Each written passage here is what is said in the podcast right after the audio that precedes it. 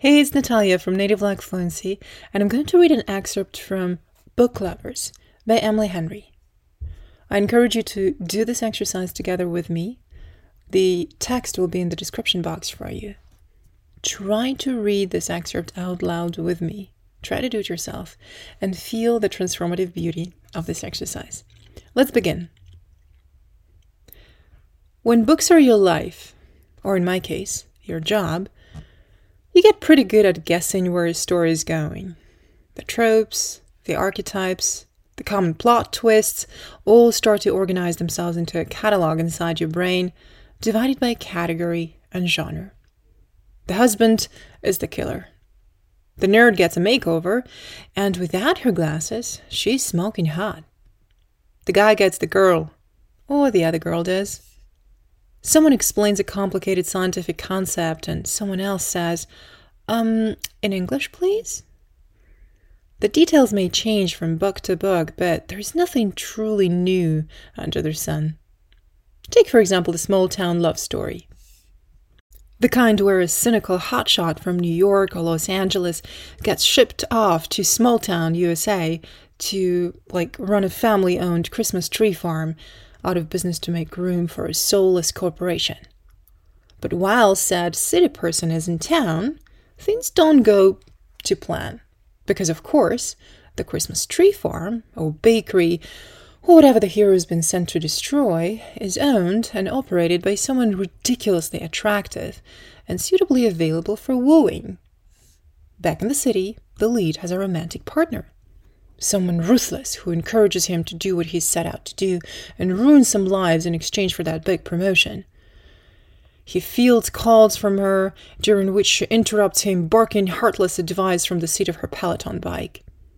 You can tell she's evil, because her hair is an unnatural blonde, slicked back a la Sharon Stone in Basic Instinct, and also she hates Christmas decorations. As the hero spends more time with a charming baker, seamstress, tree farm person, things change for him.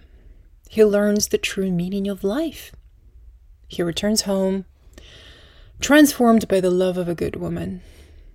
There he asks his ice queen girlfriend to take a walk with him. She gapes, says something like, In these Manolos? It'll be fun, he tells her. On the walk, he might ask her to look up at the stars. She snaps. You know I can't look up right now. I just got Botox. And then he realizes he can't go back to his old life. He doesn't want to. He ends his cold, unsatisfied relationship and proposes to his new sweetheart. Who needs dating? At this point, you find yourself screaming at the book. You don't even know her! What's her middle name, bitch? From across the room, your sister, Libby, hushes you, throws popcorn at your head, without lifting her gaze from your own crinkly covered library book. And that's why I'm running late to this lunch meeting. Because that's my life. The trope that governs my days. The archetype over which my details are superimposed. I'm the city person. Not the one who meets the hot farmer. The other one the uptight, manicured literary agent reading manuscripts from atop her peloton, while a serene beach scene screensaver drifts unnoticed across her computer screen. I'm the one who gets dumped. I've read the story and lived it, enough to know it's happening again right now as I'm weaving through late afternoon food traffic in Midtown, my phone clutched to my ear.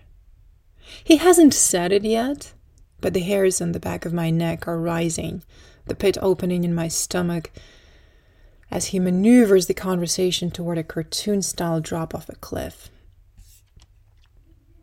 Grant was only supposed to be in Texas for two weeks, just long enough to help close a deal between his company and the boutique hotel they were trying to acquire outside San Antonio. Having already experienced two post work trip breakups, I reacted to the news of his trip as if he had announced he had joined the Navy and was shipping out in the morning. Libby tried to convince me I was overreacting, but I wasn't surprised when Grant missed our nightly phone call three times in a row or when he cut two others short. I knew how this ended. And then, three days ago, hours before his return flight, it happened. A force majeure intervened to keep him in San Antonio longer than planned. His appendix burst. Theoretically, I could have booked a flight right then, met him at the hospital. But I was in the middle of a huge sale and needed to be glued to my phone with stable Wi Fi access. My client was counting on me. This was a life changing chance for her. And besides, Grant pointed out that an appendectomy was a routine procedure. His exact words were, no big deal. So I stayed. And deep down, I knew I was releasing Grant to the small town romance novel gods to do with what they do best. Now, three days later, as I'm practically sprinting to lunch in my good luck heels, my knuckles white against my phone, the reverberation of the nail in my relationship's coffin rattles through me in the form of Grant's voice. Say that again? I mean to say it as a question. It comes out as an order. Grant sighs. I'm not coming back, Nora. Things have changed for me this past week. He chuckles. I've changed. A thought goes through my cold city person heart. Is she a baker? I ask. He's silent for a beat. What? Is she a baker? I say. Like that's a perfectly reasonable first question to ask when your boyfriend dumps you over the phone. The woman you're leaving me for. After a brief silence, he gives in. She is the daughter of the couple who own the hotel. They've decided not to sell. I'm going to stay on, help them run it. I can't help it. I laugh. That's always been my reaction to bad news. That's probably how I won the role of the evil villainess in my own life. But what else am I supposed to do? Melt into a crying puddle on this packed sidewalk? What good would it do? I stop outside the restaurant and gently knead at my eyes. So, to be clear, I say, you're giving up your amazing job, your amazing apartment, and me, and you're moving to Texas. To be with someone whose career can be best described as the daughter of the couple who own the hotel? There's more important things in life than money and a fancy career, Nora, he spits. I laugh again. I can't tell if you think you're being serious. Grant is the son of a billionaire hotel mogul. Raised with a silver spoon doesn't even begin to cover it. He probably had gold leaf toilet paper. For Grant, College was a formality. Internships were a formality. Hell, wearing pants was a formality. He got his job through sheer nepotism. Which is precisely what makes his last comment so rich, both figuratively and literally. I must say this last part aloud because he demands. What's that supposed to mean? I peer through the window of the restaurant, then check the time on my phone. I'm late. I'm never late. Not the first impression I was aiming for. Grant, you're a 34 year old heir. For most of us, our jobs are tied directly to our ability to eat. See, he says, that's the kind of worldview I'm done with. You can be so cold sometimes, Nora. Chastity and I want to. It's not intentional. I'm not trying to be cutting. When I cackle out her name, it's just that when hilariously bad things happen, I leave my body. I, I watch them happen from outside myself and think, really? This is what the universe has chosen to do? A bit on the nose, isn't it? In this case, it's chosen to guide my boyfriend into the arms of a woman named after their ability to keep a hymen intact. I mean, it's funny. The huffs on the other end of the line. These people are good people, Nora. They're salt of the earth. That's the kind of person I want to be. Look, Nora, don't act upset. Who's acting? You've never needed me. Of course I don't. I've worked hard to build a life that's my own, that no one else could pull a plug on to send me swirling down a cosmic drain. You've never even stayed over at my place, he says. My mattress is objectively better. I researched it for nine and a half months before buying it. Of course, that's also pretty much how I date, and still I end up here. So don't pretend you're heartbroken, Grant says. I'm not sure you're even capable of being heartbroken. Again, I have to laugh. Because on this, he's wrong. It's just that once you've had your heart truly shattered, a phone call like this is nothing. A heart twinge. Maybe a murmur. Certainly not a break. Grant's on a roll now. I've never even seen you cry. You're welcome, I consider saying. How many times had Mom told us, laughing through her tears, that her latest beau had told her she was too emotional? That's the thing about women. There's no good way to be one. Wear your emotions on your sleeve and you're hysterical. Keep them tucked away where your boyfriend doesn't have to tend to them, and you're a heartless bitch. I've got to go, Grant. I say. Of course you do, he replies. Apparently, my following through with prior commitments is just more proof that I'm a frigid, evil robot who sleeps in a bed of hundred dollar bills and raw diamonds, if only. I hang up without a goodbye and tuck myself beneath the restaurant's awning. As I take a steadying breath, I wait to see if the tears will come. They don't. They never do. I'm okay with that. I have a job to do, and unlike Grant, I'm going to do it for myself and everyone else at this literary agency. I smooth my hair, square my shoulders, and head inside, the blast of air conditioning scrubbing goosebumps over my arms. It's late in the day for lunch, so the crowd is thin, and I spot Charlie Lastra near the back, dressed in all black, like publishing's own metropolitan vampire. We've never met in person, but I double checked the publisher's weekly announcement about his promotion to executive editor at Wharton House Books and committed his photograph to memory. The stern dark brows, the light brown eyes, the slight crease in his chin beneath his full lips. He has the kind of dark mole on one cheek that, if you're a woman, would definitely be considered a beauty mark. He can't be much past his mid thirties, with a kind of face you might describe as boyish, if not for how tired he looks and the gray that thoroughly peppers his black hair. Also, he's scowling, or pouting. His mouth is pouting. His forehead is scowling, powling. He glances at his watch. Not a good sign. Right before I left the office, my boss, Amy, warned me Charlie is famously testy but I wasn't worried. I'm always punctual. Except when I'm getting dumped over the phone. Then I'm six and a half minutes late, apparently. Hi, I stick out my palm to shake his as I approach. Nora Stevens. So nice to meet you in person, finally. He stands, his chair scraping over the floor. His black clothes, dark features, and general demeanor have the approximate effect of the room of a black hole sucking all the light out of it and swallowing it entirely. Most people wear black as a form of lazy professionalism, but he makes it look like a capital C choice. The combination of his relaxed merino sweater, trousers, and brogues giving him the air of a celebrity caught on the street by a paparazzo.